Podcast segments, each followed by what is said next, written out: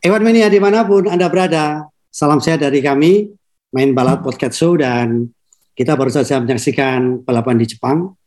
Uh, luar biasa Jepang ini uh, karena memberi berkah kepada Max Verstappen juara dunia, kemudian juga berkah kepada uh, Sunoda karena Sunoda juga semakin kuat untuk mengamankan kursinya. Dan saya akan sampaikan di sini sebelum ngobrol dengan Asa, saya baru tahu ternyata bukan tekanan dari Honda sehingga Sunoda yang saat ini atau saat ini sedang mendapatkan uh, kritikan tajam dari para pecinta Formula One, tapi dari, dari satu sisi dia diamankan kursinya. Ini kan akhirnya kemarin di Jepang semakin menguat deklarasinya Sunoda sebagai uh, pembalap Jepang yang masih di Alfa Tauri.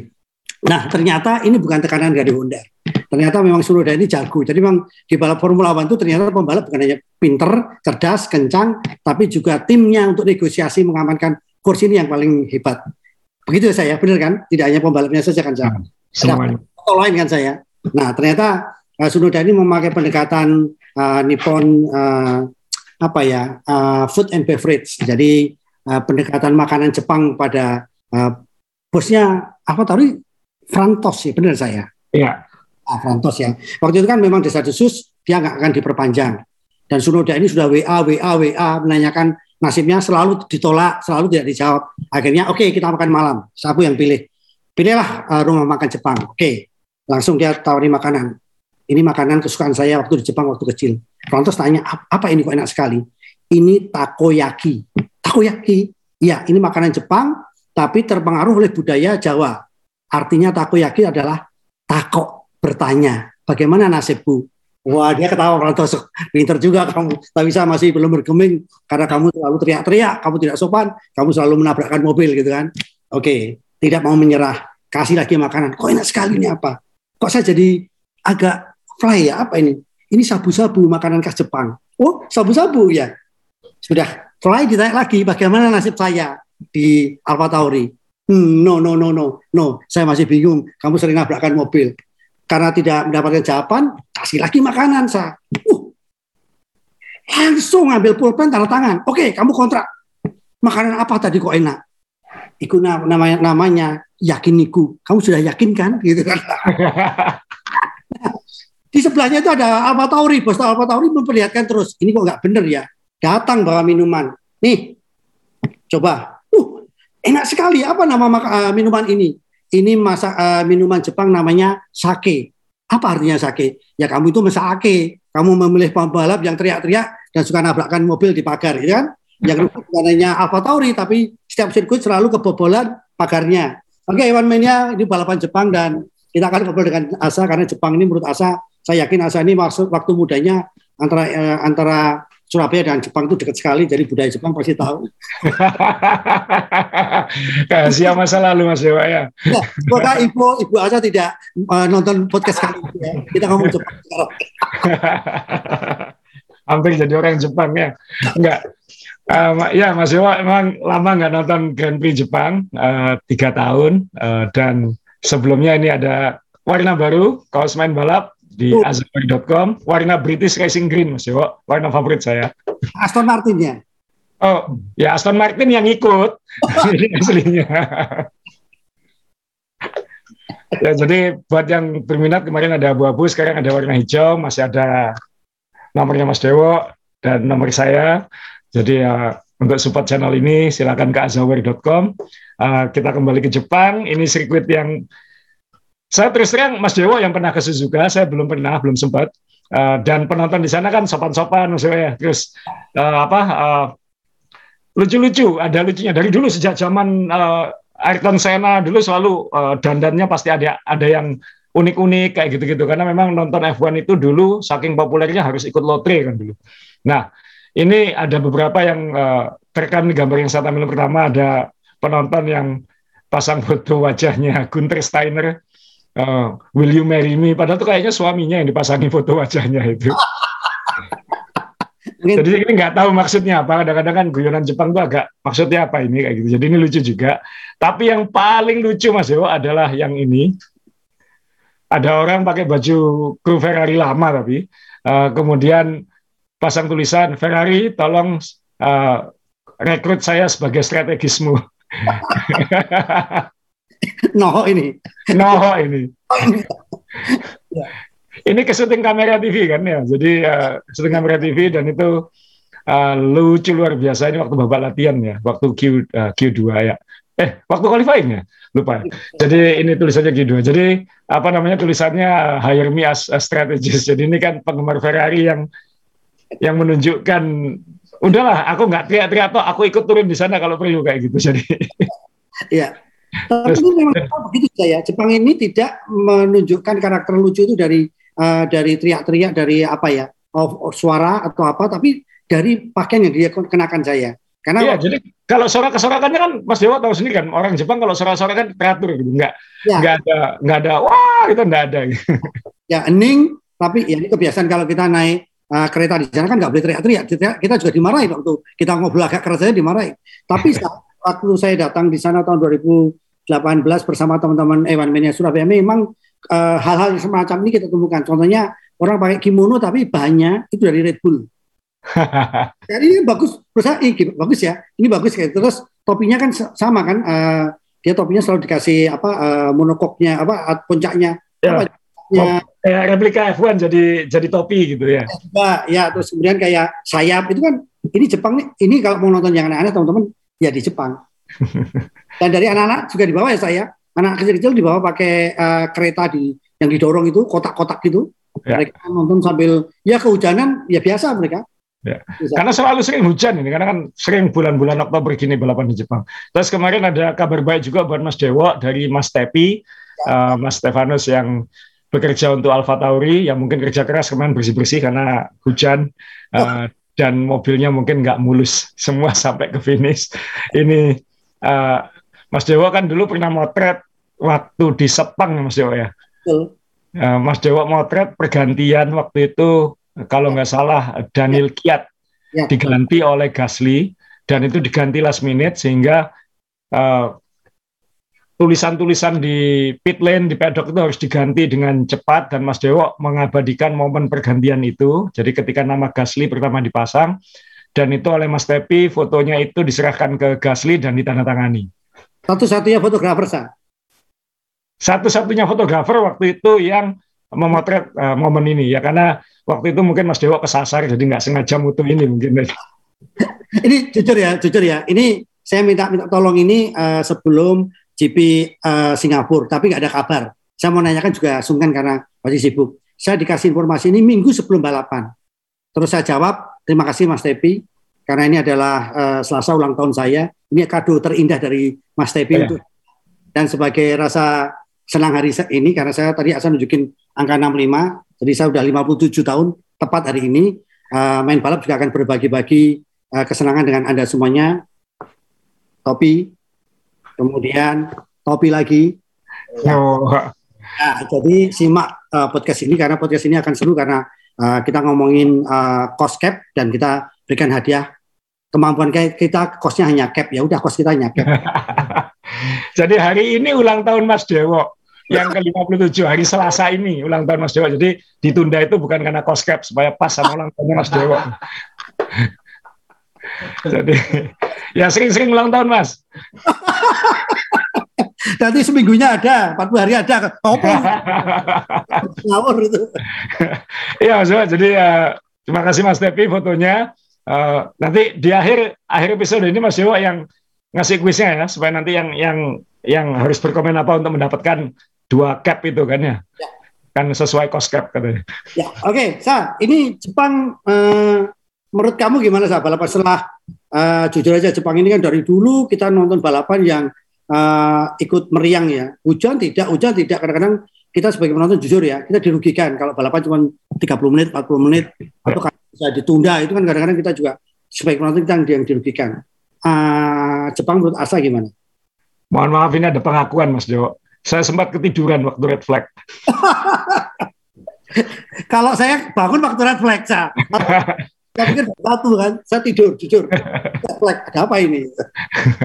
Jadi ya balapannya, ya ini kan khawatirnya kemarin sempat kejadian seperti waktu Belgia tahun lalu. Balapannya nggak jadi. Tapi untungnya sempat diselenggarakan 40-an menit kan ya. 40-an menit sempat dapat 28 lap dan sempat ada ending yang ses, yang maksudnya ending yang proper, bukan balapan yang dihentikan. Uh, jadi ya walaupun harus menunggu satu jam setengah kalau nggak salah itu hampir uh, red flag ya.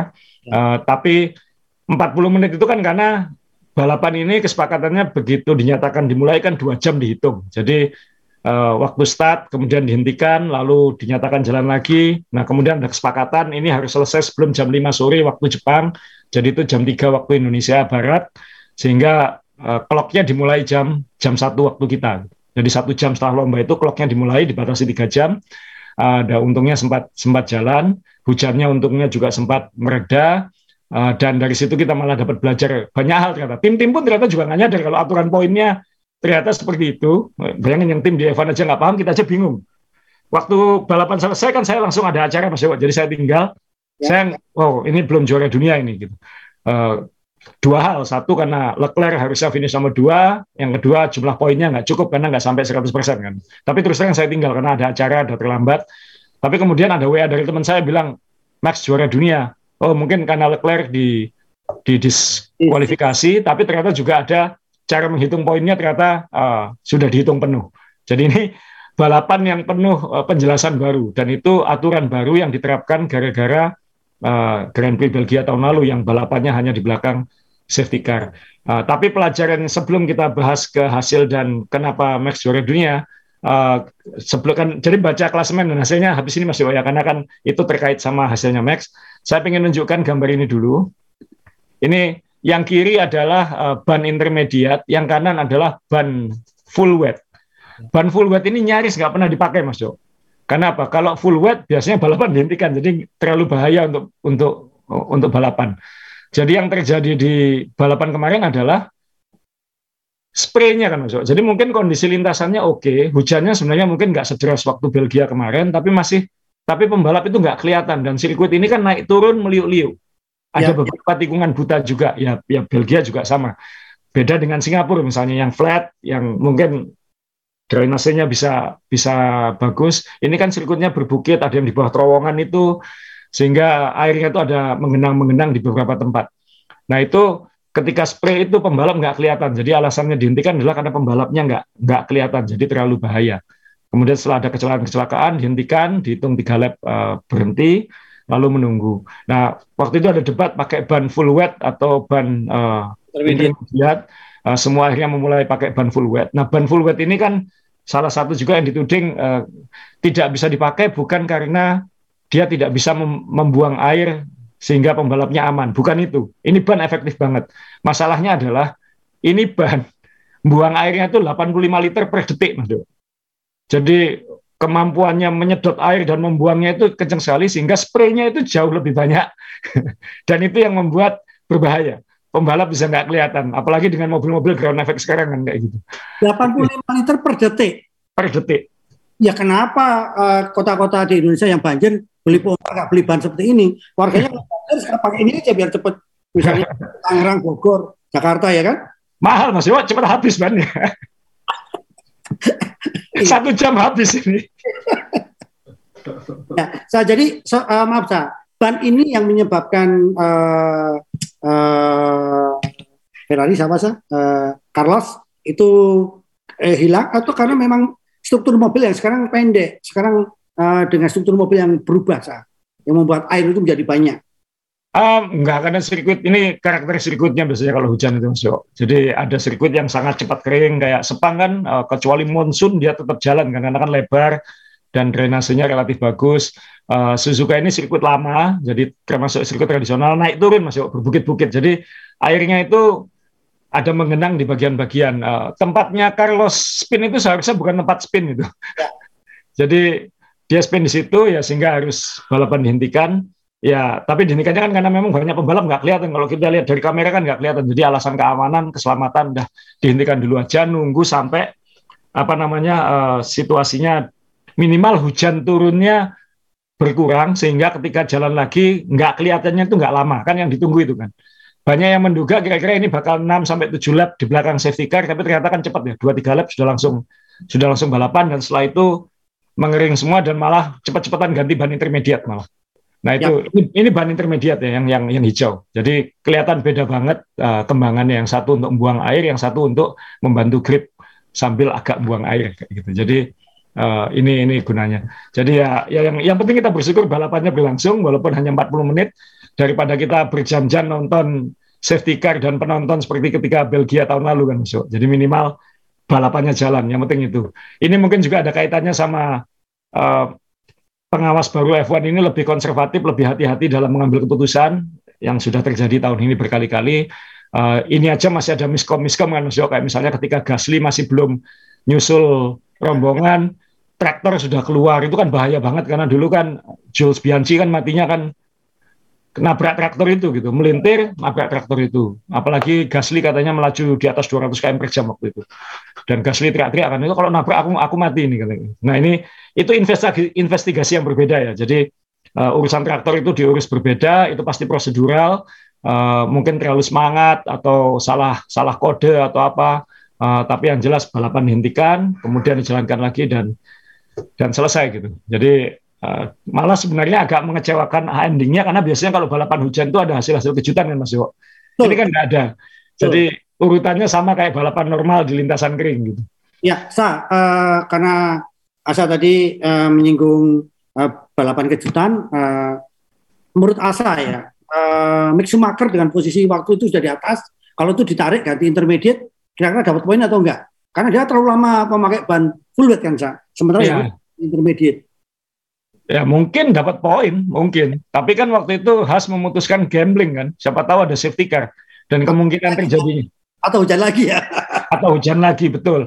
Uh, jadi harus ada yang berani gambling dan beberapa kan gambling itu dan gagal semua gamblingnya.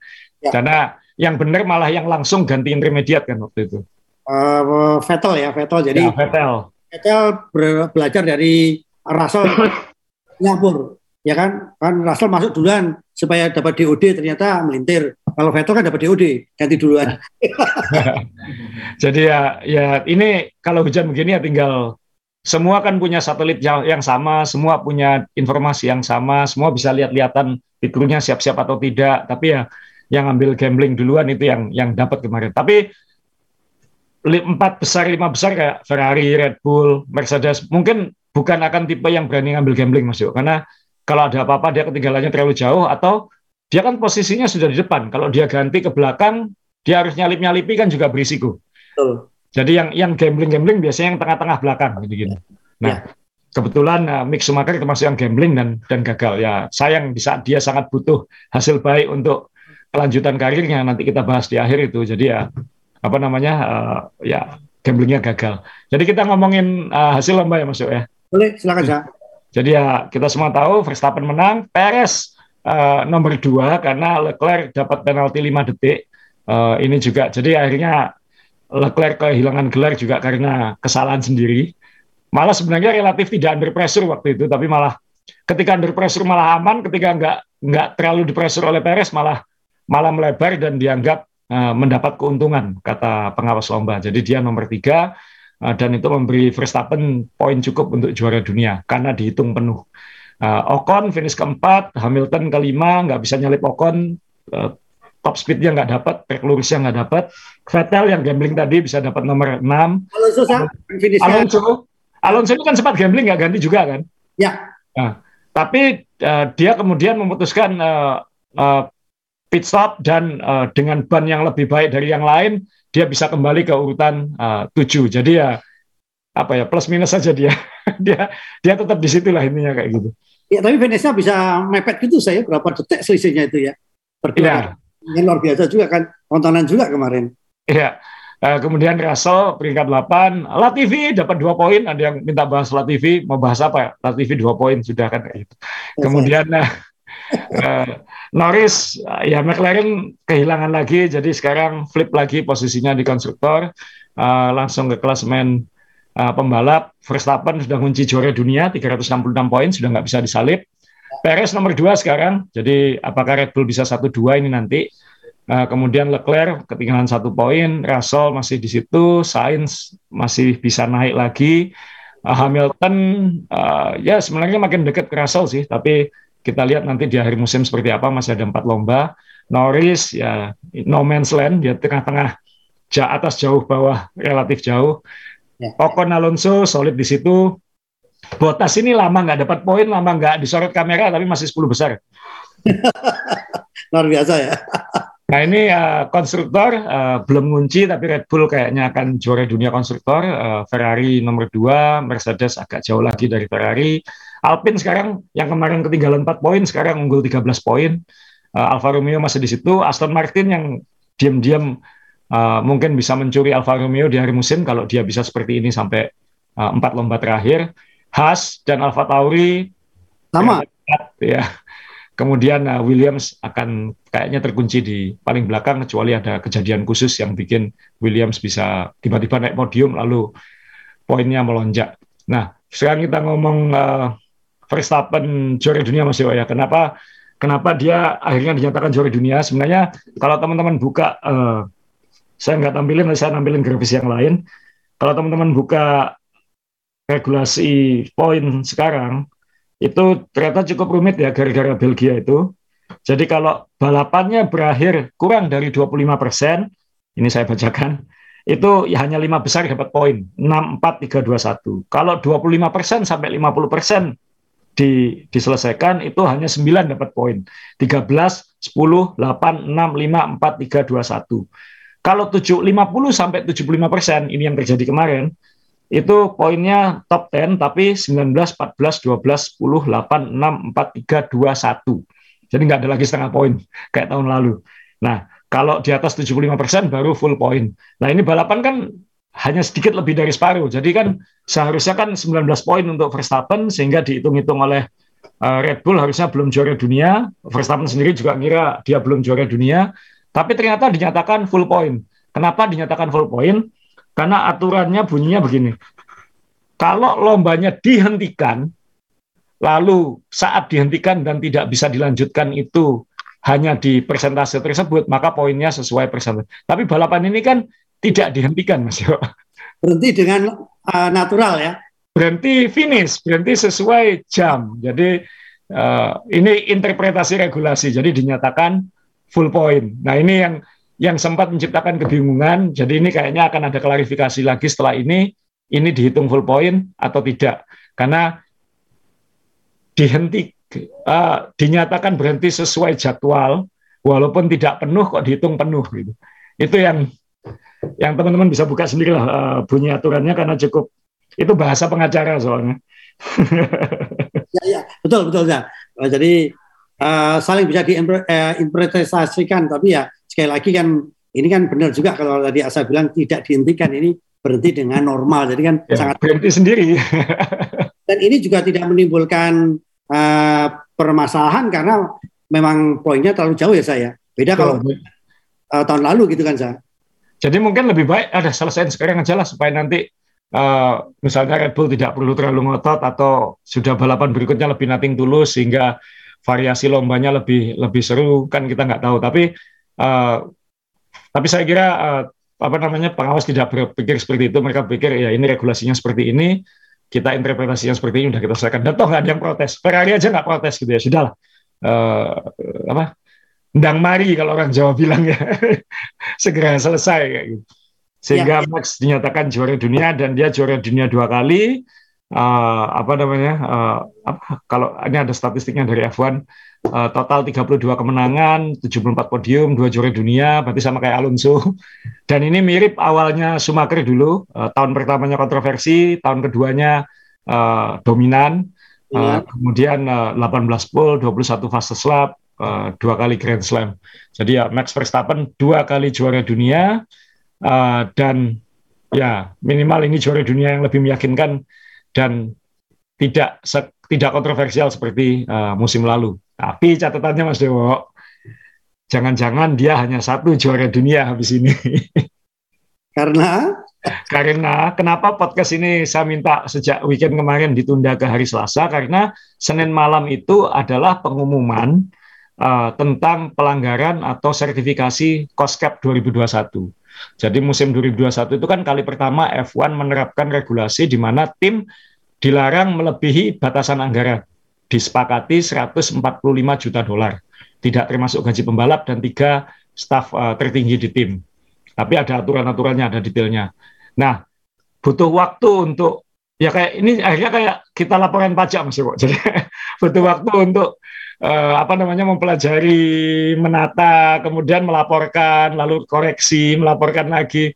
Dan itu Mei kemarin sebenarnya sudah ada uh, koreksi dan sekarang diumumkan siapa yang dapat sertifikat pajak, siapa yang tidak, kira-kira kayak gitu.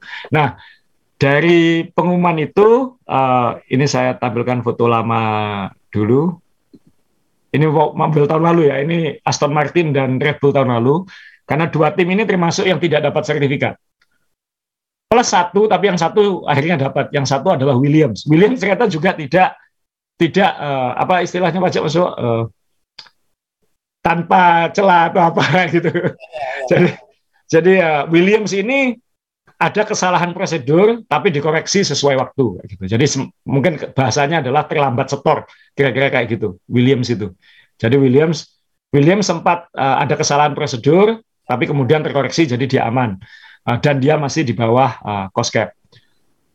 Aston Martin juga melakukan pelanggaran prosedur, tapi juga di bawah cost cap. Jadi, uh, tapi kategorinya beda dengan William. William tidak perlu diberi sanksi karena dia mengoreksinya sesuai waktu. Gitu. Jadi mungkin dia nyerahkan, kemudian suruh koreksi, koreksi dengan cepat gitu. Jadi tidak ada sanksi apa-apa, tapi dikasih tahu kalau dia terlambat.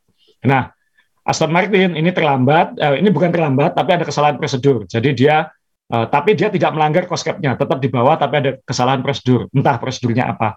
Jadi dia mungkin akan kena penalti, tapi penaltinya paling denda. Kayak gitu. Nah, Red Bull yang di belakangnya ini kesalahan prosedur plus melewati cost skala minor bahasanya. Skala minor itu di bawah 5 persen di bawah lima persen adalah uh, kalau 145 juta berarti kan 7,25 juta dolar. Yang masih banyak masih yang masih 100 miliar. Kan masih masih banyak ngelewatinya itu. Sehingga uh, dia akan uh, terancam banyak hukuman kayak gitu. Salah satu potensi hukumannya adalah dicopot gelar konstruktor dan pembalapnya. Uh jadi kenapa? Yang lima persen kena nggak kena lebih bisa kena. 5 persen bukan dicopot, pengurangan Mas Yo. Kalau kalau 5 persen, pengurangan. Jadi saya akan tampilkan grafisnya. Jadi tapi sebelum uh, ini terjadi, ini kan jadi yang terjadi Ming Senin malam waktu Indonesia Barat atau Senin siang waktu Eropa adalah pengumuman sertifikasi itu. Jadi ada tiga tim tadi yang dapat catatan, Williams tapi dinyatakan nggak apa-apa, cuma diperingatkan aja. Aston Martin yang mungkin nanti ada pelanggaran tapi tidak melebihi cost cap. Red Bull ini melakukan pelanggaran dan melebihi cost cap minor. Minor itu maksimumnya 7,25 juta dolar, tapi tidak dijelaskan berapa. Bisa satu juta, bisa seratus ribu, bisa seribu rupiah, ya kan? Tapi bisa juga 7 juta dolar.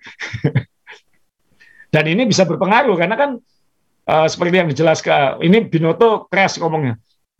Itu bisa berpengaruh setengah detik per lap. Wow. Atau kalau katanya Lewis Hamilton, 300 ribu dolar itu bisa lantai baru, bisa sayap baru yang bisa nambah performa dan dia bisa bikin menang di satu lomba. Jadi kan bisa mempengaruhi hasil musim lalu kayak gitu. Nah ini uh, waktu Singapura kan sempat rame ini kan. Uh, dua tim ini dituding pelanggaran, malah yang bilang Red Bull pelanggarannya berat, tapi ternyata pelanggarannya seperti ini. Nah ini prosedurnya setelah ini apa? Nah ini yang mungkin kita harus agak bersabar karena kan ini kalau kita ngurus uh, urusan pajak pengacara kan biasanya agak lama Mas Jo. Apalagi ini kali pertama terjadi. Kali pertama terjadi. Ini contoh ekstrimnya jadi sempat uh, kita buatkan uh, sanksi pelanggaran cost cap. Satu peringatan keras, ya. dua pengurangan poin konstruktor, tiga pengurangan poin pembalap. Ya, ini kalau 2021 bisa mempengaruhi juara dunianya bisa pindah ke Lewis Hamilton. Kemudian diskualifikasi atau suspension dari event-event, uh, maksudnya uh, tapi kecuali lomba. Jadi misalnya di lomba-lomba ke depan uh, tidak boleh ikut kualifikasi, tidak boleh ikut babak latihan, kayak gitu-gitu. Oh, sama juga bohong. Karena ada kontraknya kan Mas Jumlah yang ikut lomba harus sekian. Jadi harus ikut lomba apa pun yang terjadi. Uh, mungkin ya bagus juga empat lomba ke depan uh, Red Bull harus start paling belakang misalnya kan itu juga nambah seru. Kemudian yang kelima pembatasan testing. Testing ini macam-macam ya, bukan hanya testing di lintasan, tapi juga pembatasan pemakaian terowongan angin, pembatasan pemakaian uh, virtual wind tunnel seperti kerjanya Om Tepi sekarang yang uh, virtual CFD itu. Uh, jadi dibatasi, kamu nggak boleh. Atau di musim-musim berikutnya cost diturunkan. Jadi yang lain boleh. Kan tahun ini seharusnya 140 juta, tahun depan 135 juta. Mungkin Red Bull tahun depan 125 juta, misalnya kayak gitu. Jadi dampaknya adalah kalau bukan ke musim 2021 bisa jadi ke musim 2023 nanti. Tinggal bagaimana nanti proses ini berapa lama lalu nanti bagaimana melihat konsekuensi-konsekuensi kayak gitu kan. Agak lucu juga kalau diskorsingnya tahun ini. Pelanggarannya kan tahun lalu jadi yang yang ke musim tahun lalu pasti ada tapi sanksinya kan musim ini hampir selesai kan nggak mungkin disangsikan musim ini. Mungkin disangsi untuk persiapan musim depan misalnya kayak gitu. Nah ini akuntannya F1 ini sibuk luar biasa sekarang. Ya, uh, Sa, ini ini ini berandai-andai. Kalau memang benar nanti ada ada sanksi untuk Red Bull.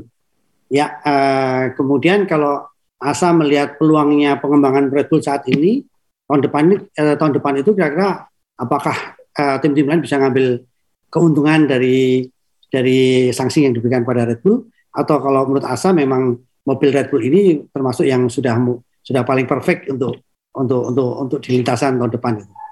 Yang yang menyakitkan untuk tim-tim lain Mas Dewo adalah apa yang mereka lakukan tahun lalu kan bisa menguntungkan tahun ini. Ya. Sehingga mereka bisa mendapatkan benefitnya tahun ini sehingga mobilnya tahun ini bisa lebih. Mungkin karena itu lebih dominan dari musim lalu. 7 juta dolar itu kan banyak Mas Dewo. Maksudnya uh, 7 juta dolar itu kan bisa hire uh, aerodinamisis lagi, bisa bisa melakukan, bisa bikin komponen-komponen lagi, bisa bisa bikin banyak hal lah 7 juta dolar itu. Nah, uh, tapi uh, ya tim-tim lain kan juga sudah ngingetin sekarang ini sekarang bolanya di FIA lagi Mas Yo, bukan di tim-tim. Tim-tim kan sudah kita semua sudah sepakat seperti ini. Ini baru tahun pertama diterapkan. Nah, kita nggak tahu nanti konsekuensinya seperti apa. Nah, sekarang ada pelanggaran. Ayo, FIA, kamu sekarang gimana? Kalau kamu terlalu longgar, aku juga nakal tahun depan. Atau aku nakal tahun ini, ya kan? Toh sanksinya cuma denda. Misalnya didenda 10 juta dolar, nggak apa-apa tak langgar aja, atau tahun depan aku didenda 10 juta dolar, nggak apa-apa, yang penting aku juara dunia kan Mas Kan sama aja kayak nggak ada cost cap. Ya. Kemudian, uh, tapi kalau pelanggarannya terlalu keras, itu juga bisa jelek untuk Evan dalam artian, uh, wah ini juara dunia itu kita harus menunggu tahun depan dong. Siapa tahu tahun ini ternyata juara dunianya melanggar lagi kayak gitu, atau ada pemenang lomba yang melanggar lagi. Jadi kita harus nunggu. Jadi kejuaraan dunia ditentukan oleh akuntan gitu, bukan oleh bukan oleh tim teknis, teknis. bukan oleh pembalap kayak gitu. Bukan karena human factor atau uh, technical factor, tapi karena financial factor kan itu ini olahraga lain kan belum ada yang sekompleks ini kan kira-kira kayak gitu. Nah, tapi saya membahas lagi grafis ini Mas Dewo bahwa grafis ini sebenarnya baru akan uh, apa sanksi-sanksi ini baru akan diterapkan kalau tim itu tidak terima. Jadi misalnya Red Bull dan Aston Martin sekarang bilang enggak enggak kita enggak melanggar. Ayo kita ke ke langkah berikutnya banding. Langkah berikutnya kan ada hearing, ada sidang-sidangnya kayak gitu. Nah kalau di sidang-sidang itu tetap dinyatakan salah, baru sanksi-sanksi ini akan diterapkan secara keras. Sebenarnya sudah ketemu jalan tengahnya kalau saya baca masuk. Apa jalan tengahnya adalah uh, kalau jadi tim-tim ini sepakat kalau kita melanggar dan kita mengakui kita melanggar, maka sanksinya akan ada dua yang di sini yang dihilangkan masuk nomor dua dan nomor tiga itu. Dua dan tiga. Ya, pengurangan poin konstruktor yang nggak ada, pengurangan poin pembalapnya nggak ada. Yang ada adalah uh, peringatan keras, denda, pembatasan testing, cost cap-nya diturunkan kayak gitu. Jadi uh, ini yang saya belum tulis denda ya, kan pasti ada denda. Jadi uh, uh, mungkin sekarang ini Red Bull pasti akan berpikir kita banding atau kita terima. Kalau kita banding dan menyatakan salah, kita bisa kehilangan gelar musim lalu. Tapi kalau kita nggak banding, kita bilang oke okay, kita salah, kita nakal, sorry, tahun depan nggak lagi, atau tahun ini nggak lagi, silakan sanksi saya, maka sanksinya adalah uh, semua ini kecuali pengurangan poin konstruktor dan pengurangan poin pembalap. Aman, jadi. Jadi hasil 2021 tidak berubah itu ada dua. Jadi kalau saya jadi Red Bull, nggak tahu kalau saya pede dengan akuntan saya ya saya maju aja kayak gitu supaya nama saya benar-benar bersih gitu. Iya betul. Nah, kan ini juga hal-hal seperti ini kan juga ingat Ferrari 2019 kan juga dihukum tapi nggak dijelaskan pelanggarannya apa, hukumannya apa. karena itu perjanjian samping gitu Ferrari soal mesin itu nah mungkin di Red Bull ini juga akan ada deal samping juga lah deal sampingnya adalah uh, ya oke oke aku nakal itu sanksi silakan sanksi. Uh, tapi tidak dikurangi uh, poin konstruktor dan poin pembalap. Uh, jadi hasil musim lalu tidak berubah. Walaupun sekarang kecurigaan itu makin besar bahwa hasil itu tidak tidak murni. Uh, tapi yang penting hasil itu tetap dicatat dalam sejarah dan saya akan menanggung konsekuensinya mungkin bukan musim ini tapi tahun depan. Misalnya cost capku diturunkan uh, aku nggak boleh uji coba aku dikurangi kayak gitu bisa jadi kayak gitu. Ya.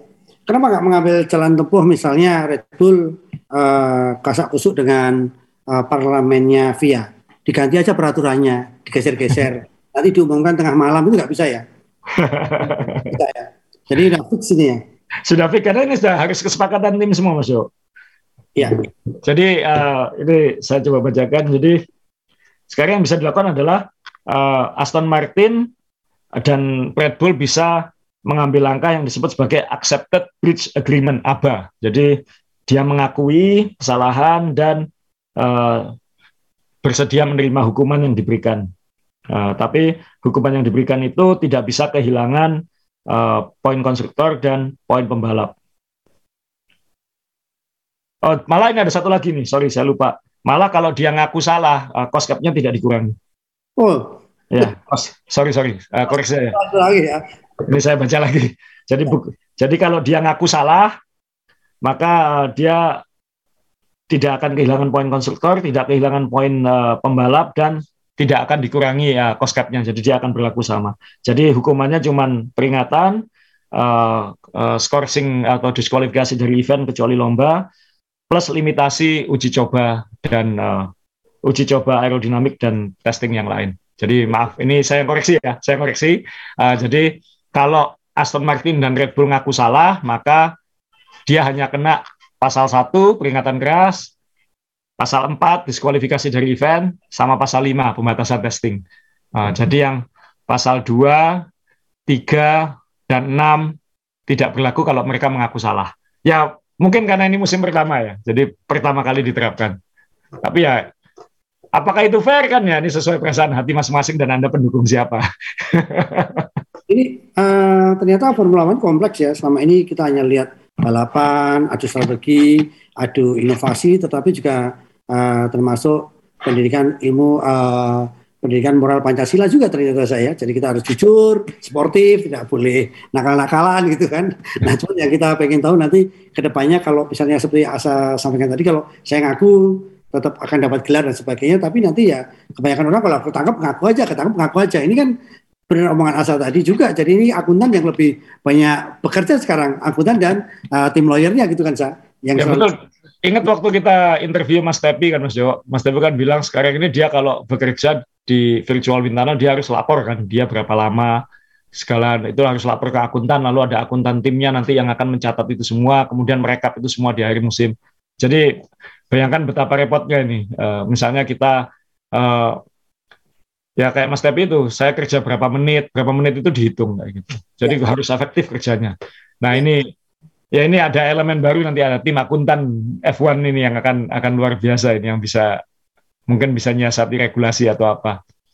Ya, ya tapi ya ini ini jadi satu uh, Max Verstappen dua kali juara dunia bisa jadi hanya satu juara dunia kalau Red Bull mungkin mengajukan banding dan tetap kalah tapi siapa tahu Red Bull banding dan tetap menang kan kita juga nggak tahu. Masih bisa masih bisa dua-duanya, masih bisa semuanya sekarang.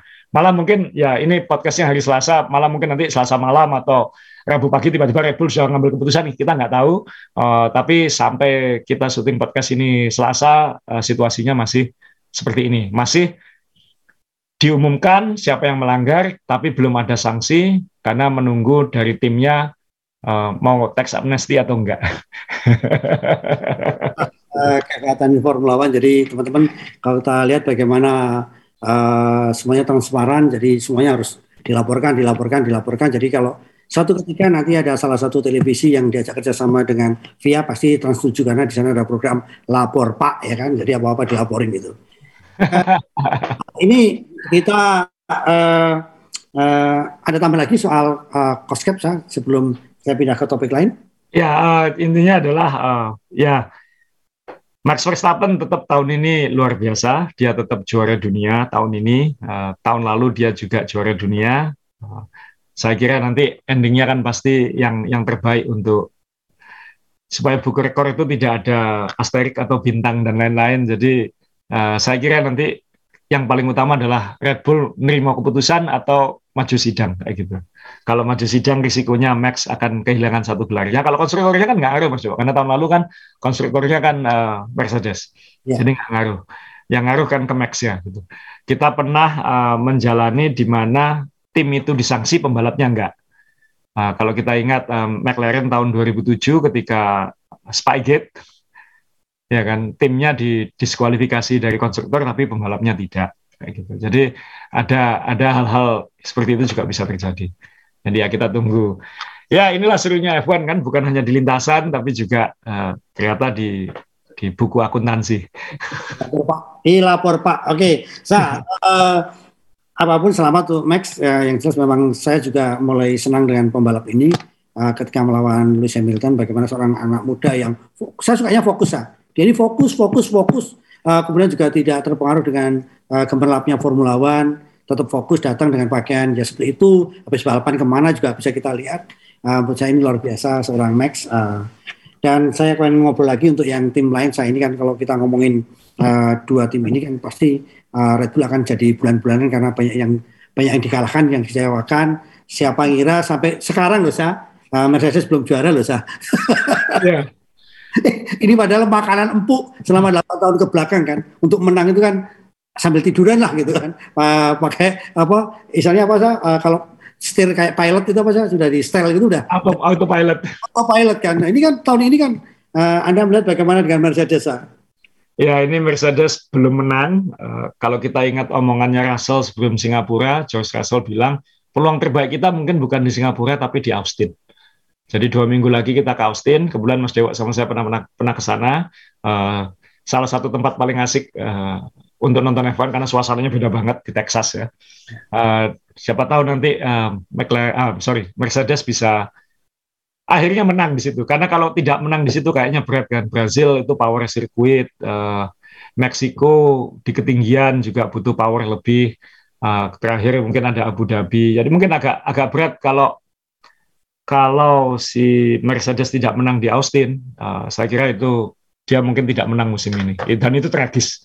Uh, begitu dominan bertahun-tahun, ada satu musim tidak bisa menang sama sekali. Ya, uh, Sa, untuk pembalap kedua yang saya lihat untuk tahun ini sampai dengan Jepang. Jadi peran-peran pembalap kedua karena di Mercedes kan sudah Russell yang ternyata sangat luar biasa, ya kan? Kalau di Red Bull, Asa bisa melihat sendiri bagaimana Perez ini bukan luar biasa, tetapi selalu hadir di saat tim memerlukan. Jadi siapa yang membuat uh, uh, Leclerc kemarin juga terpleset itu kan juga uh, dorongan dari Perez dari belakang yang selalu menguntit. Nah, Asa melihat untuk pembalap kedua ini yang buat Asa uh, akan bagus, akan terus diperankan atau perannya sudah luar biasa. Siapa aja, Sa? Uh, yang jelas kalau untuk sisa musim ini kan yang jelas Max sudah nanting tulus, uh, jadi mungkin akan lebih longgar kepada timnya untuk memberi settingan kepada Perez misalnya kayak gitu. Ya uh, Max mungkin sudah bisa bereksperimen untuk musim depan sekarang. Kemudian uh, di Mercedes, ya Russell konsisten luar biasa tapi belum teruji menang. Jadi masih ada tembok yang harus dia runtuhkan. Dan itu kalau nggak tahun ini, tahun depan kan dia harus melakukan. Karena kalau nggak percuma, podium-podium terus nggak pernah menang kan juga percuma kayak gitu. Ya, Kemudian uh, Ferrari kan dua-duanya belum teruji sekarang. uh, chemistry-nya belum teruji karena masih masih gigit-gigitan juga kan itu. Nah, kalau nanti tahun depan kembali perebutan gelar juara dunia dan ternyata lebih ketat dari tahun ini, itu seperti apa? Kita nggak tahu. Nah, McLaren yang jelas gambling untuk masa depan, dua pembalap muda sama-sama calon hebat ya kan, uh, Piastri dan uh, Norris. Uh, tim-tim lain berarti kita geser ke silly season Mas Yo ya. Ini saya ada bagian yang saya mau tampilin ini confirm untuk 2023 dan dan lowongan yang tersedia di mana. Jadi hingga Jepang ini uh, yang jelas tadi Red Bull sama pasangan yang teruji, uh, Leclerc Sain belum teruji bersaing sampai akhir musim, uh, gigit-gigitan atau tidak, sama-sama Alpha ini kan. Walaupun Leclerc secara performa lebih baik tahun ini, tapi tahun lalu kan Sainz lebih bagus poinnya. Nah, kemudian Hamilton Russell, Hamilton nggak perlu dipertanyakan lagi. Russell harus bisa menang untuk mengukuhkan diri sebagai calon pengganti Hamilton kalau memang Hamilton tidak lama lagi. Norris Piastri ini pasangan masa depan, tinggal timnya bisa ngikuti atau enggak, bisa nganterkan atau tidak. Bottas, Zoe nggak nggak berubah ya, mungkin kayak tahun ini uh, main aman di situ. Uh, Zoe fase slap loh Mas Dewo, apa pun fase slap loh kemarin. Uh, jadi dia dia ngukuhkan aku ini minimal punya catatan prestasi satu fase slap gitu, walaupun nggak jadi poinnya, karena kan di luar top 10. Ya. Kemudian uh, ini yang seru, Gasly dan Ocon, uh, Alpine akan jadi apa uh, all French, uh, jadi timnas Prancis ini. Uh, ya. uh, dan ini ada foto lucu mereka berdua waktu kecil sama-sama balapan go-kart ini. Ini Ocon dan Gasly uh, dan ini foto mereka berdua waktu pengumuman Gasly akan gabung ke Alpine. Jadi katanya sih dua-duanya nggak nggak sohib-sohib amat, tapi kan mau nggak mau mereka sekarang bawa bendera Prancis. Jadi ini dua-duanya pernah menang, tapi menangnya sama-sama berbau hoki. Uh, tapi dua-duanya solid kan, minimal dua-duanya solid kan, dan uh, harusnya nggak buru-buru amat. Gitu. Uh, kemudian uh, dan punya potensi hebat juga.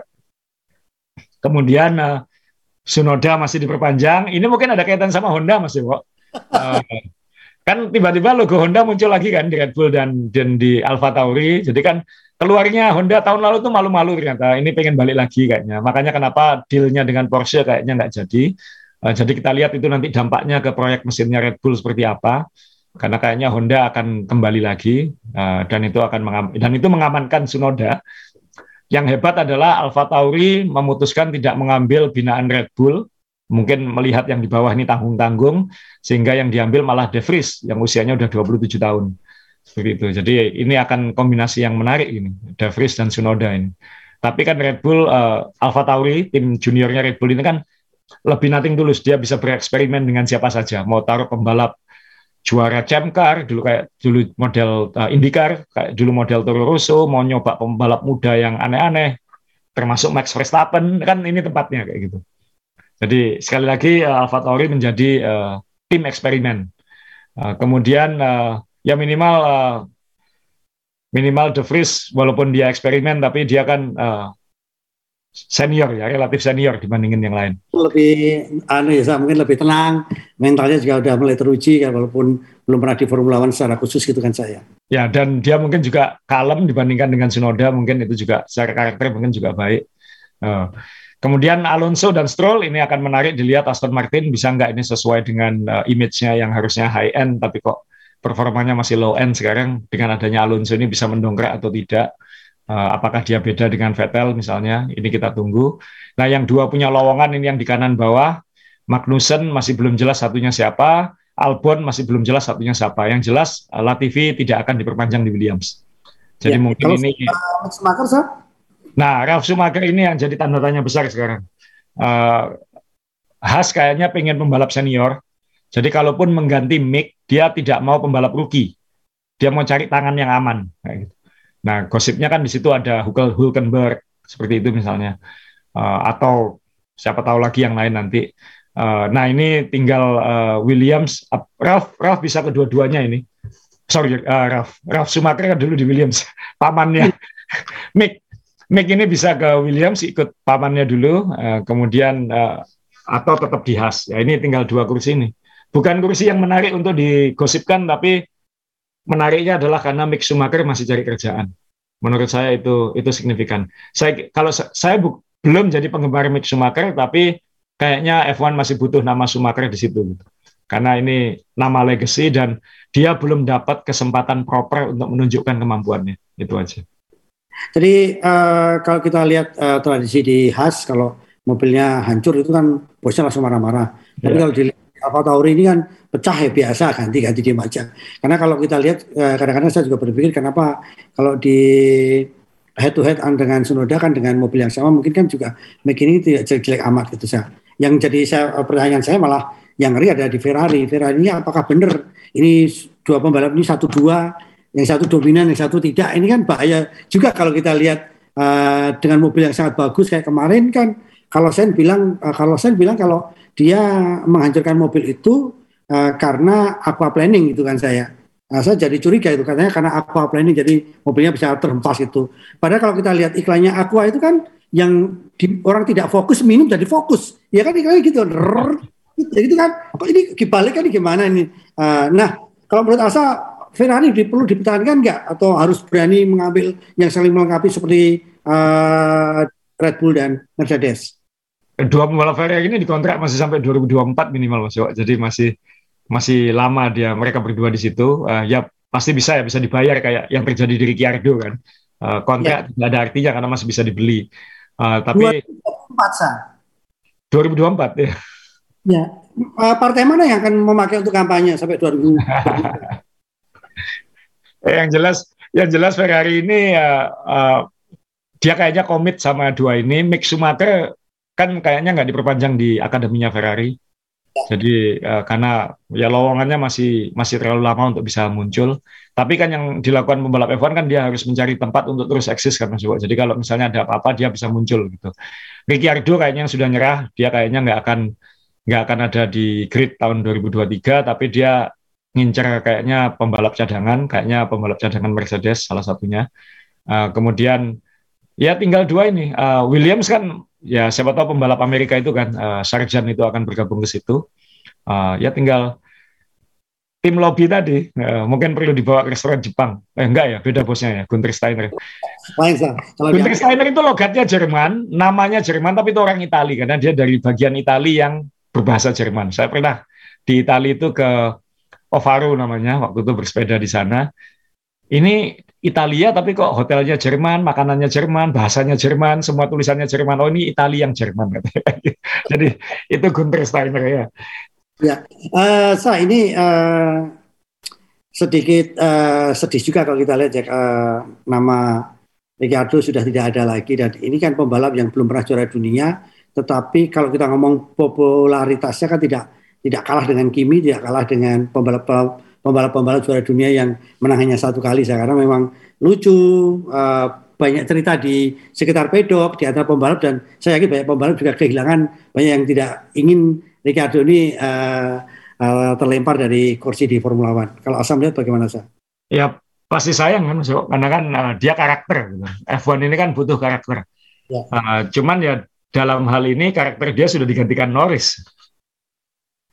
Jadi kan ada Norris di sini yang bisa jadi siap jadi apa namanya uh, memberi warna di F1. Uh, eh, jadi ya itu itu yang terjadi kalau hanya ada 10 tim, hanya ada 20 kursi, uh, yang dari bawah ini mau naik terus, uh, sedangkan di atas untuk bertahan lama itu sulit.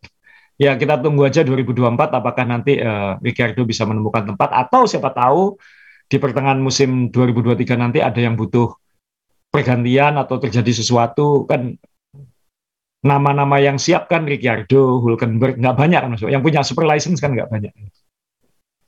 Ya. Jadi dia punya SIM jaminan kerja gitu, tinggal balapan atau enggak. Oke, okay. uh, oke okay, sa ini uh, Jepang sa kembali ke soal Jepang. Kita tahu Jepang ini kan cuacanya cuaca uh, termasuk plain plan ya, jadi sulit sekali ditebak gitu kan. Nah, benarkah ini akan diganti jadwalnya, Sa? Karena kalau kita lihat uh, selama ini kan sayang sekali di sirkuit yang bagus dan banyak sekali uh, pembalap yang katanya senang datang ke Jepang gitu, tapi setiap balapan selalu membawa uh, drama dengan dengan alam itu, Sa. Apakah ada rencana bisa dipindah atau digeser begitu, Sa? Nah, kayaknya jatahnya Suzuka ini selalu dekat-dekat akhir musim ya, Mas Jo. Ya. Jadi kayaknya nggak berubah. Uh, dulu juga kan sering hujan di sini juga. Uh, cuman kan dengan mobil F1 sekarang dengan ground effect dengan mobil yang lebih besar. Nah, itu mungkin cara apa ya di lintasan basahnya perilakunya beda efek-efeknya beda semprotan airnya beda dan itu yang mungkin agak mengganggu. Jadi uh, saya saya tahu ini Pirelli dan F1 pasti akan membahas ini lebih detail. Bagaimana kan F1 pasti tidak ingin balapannya di cancel tim-tim juga sudah jauh-jauh datang masa nggak balapan? Jadi Eh, punya ban full wet kok nggak pernah dipakai. Itu kan juga kemarin dipakai sebentar sekali langsung pindah intermediate semua.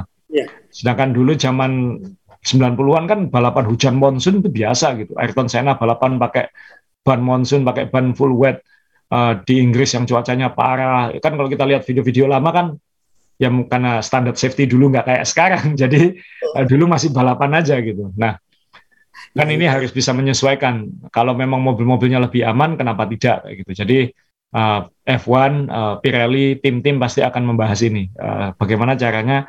Mereka sudah berhasil me menemukan kesepakatan supaya yang terjadi di Belgia tahun lalu tidak terulang, sehingga kita bisa masih nonton balapan. Tapi mereka harus mengambil langkah lagi bagaimana caranya kalau hujan ya tetap balapan dengan standar-standar keselamatan yang disepakati misalnya. Dulu kan nggak nggak bisa balapan hanya kalau helikopternya nggak bisa naik kan, Mas ya. ya dulu ya. ini sama. Jadi, karena butuh helikopter itu untuk safety dan lain-lain juga gitu. Nah ini kan uh, karena saat balapan F1 berjalan harus ada helikopter yang di udara itu kan. Luar biasanya F1 ini. Helikopter harus bisa naik. Nah ini pasti nanti akan ada ada yang baru di sini. Uh, apakah Pirelli akan memunculkan ban jenis baru yang yang membuat uh, misalnya membuang airnya beda atau apa kan bisa diatur gitu. Mungkin pakai corak batik, mungkin airnya ke depan, gitu. Kan kita nggak tahu. Atau corak kanebo, jadi tidak kebuang tapi diserap. jadi ini memang menarik uh, soal balapan hujan ini. teman teman-teman juga mungkin bingung melihat uh, ban basah itu full wet itu kayak apa kalau teman-teman sekarang lagi main ke sekitaran Jakarta mungkin banyak full bed karena benar-benar ban itu kecemplung di dalam genangan air jadi benar-benar itu basah semua gitu. Kalau nonton di Formula One, Formula One nggak nggak kecemplung aja udah anggap itu full bed gitu kan. ban-ban ban-ban mobil udah benar-benar kecemplung di genangan ya itu namanya full bed itu. Oke Sa, ini ada tambah lagi ya Sa untuk uh, catatan Jepang kemudian Coscap Ya, nggak ada. Kita nunggu uh, kabar ke depan apa langkah yang diambil Red Bull. Ingat Red Bull bisa memilih dua sekarang. Dia bisa maju banding dan kalau kalah sidang sanksinya bisa sangat berat atau dia ngakui salah tapi sanksinya tidak akan mengubah hasil tahun lalu. Uh, tapi mungkin ada konsekuensi sedikit ke depan. Jadi sekarang bolanya ada di Red Bull lagi uh, dan di FIA gitu. Tinggal sanksinya seperti apa. Uh, moga-moga tidak, mungkin biasanya F1 pinter banget menemukan solusi-solusi yang memuaskan banyak orang. Jadi itu satu dan moga-moga itu bisa diumumkan sebelum balapan berikutnya di Amerika supaya kita nggak kebanyakan ngomongin ngomongin soal cost cap gitu. Karena sirkuit di Amerika nanti ini kan dua minggu lagi balapan yang seru ini. Uh, sirkuitnya saya suka gitu. Saya suka kotanya, saya suka sirkuitnya. Uh, jadi ya dan di situ kita semua pasti ulasannya sama Mercedes bisa menang nggak? Mercedes bisa menang nggak? Ya ini bedanya saya dengan Asa. Kalau Asa ini kalau Amerika dia sangat senang sekali. Kalau saya yang satu senang ya nggak senang cuma satu bahasanya. Mereka itu orangnya gimana sih diajak ngomong kok nggak ngerti gitu aja. Gitu kan saya ajak ngomong nggak ngerti gitu. Ya karena dia native speaker saya naif speaker tadi itu jadi ya ngomong nggak nyambung, nyambung. Nah, Iwan Mania seperti janji kita Koskep ini uh, terima kasih Mas Jevon ini pernah diundi di main balap dan ternyata pemenangnya itu sudah berbulan-bulan lebih dari empat bulan tidak mengambil karena ini amanah harus kita tetap uh, sampaikan kepada teman teman-teman yang ada di main uh, balap podcast show ini. Kemudian ini uh, dari saya juga kita undi. Uh, saya undi dari IG saya saya biar gampang. Ya. Karena jujur kalau di IG saya anak saya yang akan mengundi, mengirimkan semuanya saya tenang itu. Baik, ini pertanyaannya cukup mudah. Uh, jadi IG saya adalah Dewa Pratomo, Dewa Pratomo, D-nya besar, P-nya besar dan itu ada foto saya dengan Max Verstappen. Jadi pertanyaan cukup mudah. Uh, Ricciardo ini pembalap asal usulnya dari mana? Asal usulnya A uh, Australia, B ayah dan ibu. Nah, kalau asal pasti Australia, kalau asal usul pasti ya kita tahu semua karena saya, Asa, Ricardo itu sama hasil perkawinan dari sesama jenis manusia dengan manusia. Keluarlah saya Dewo. Kalau Asa ya sesama jenis Pak Dalan, Bu Dalan, ketemu Asa. Kalau saya Pak Condro dan Bu Condro, sesama jenis kan. Nah itu jawabannya, jawabannya jangan lupa. Ini hanya untuk teman-teman yang ada di main balap karena di IG saya ada yang suka sepeda dan sebagainya. Harus ada MB ya, main balap ya. MB siapa? Jawabannya yang paling benar adalah MB bapak ibu atau ayah bunda atau mama papa. Jawaban yang benar itu. Nanti tergantung saya nulis di situ. Oke? Okay? Kalau asal pasti Australia, tapi kalau asal usul pasti harus ada perkawinan sejenis manusia dengan manusia. asal ada tambahan? Kau ketawa. Ini biar kita nggak stres. Kata kamu kita nggak boleh stres. Uh, sekarang kan sudah semuanya uh, mulai di Indonesia mulai terbuka semuanya konser olahraga kamu sepeda sudah mulai tinggal nunggu uh, basket sudah kan sudah Ya, tinggal nunggu bola kan?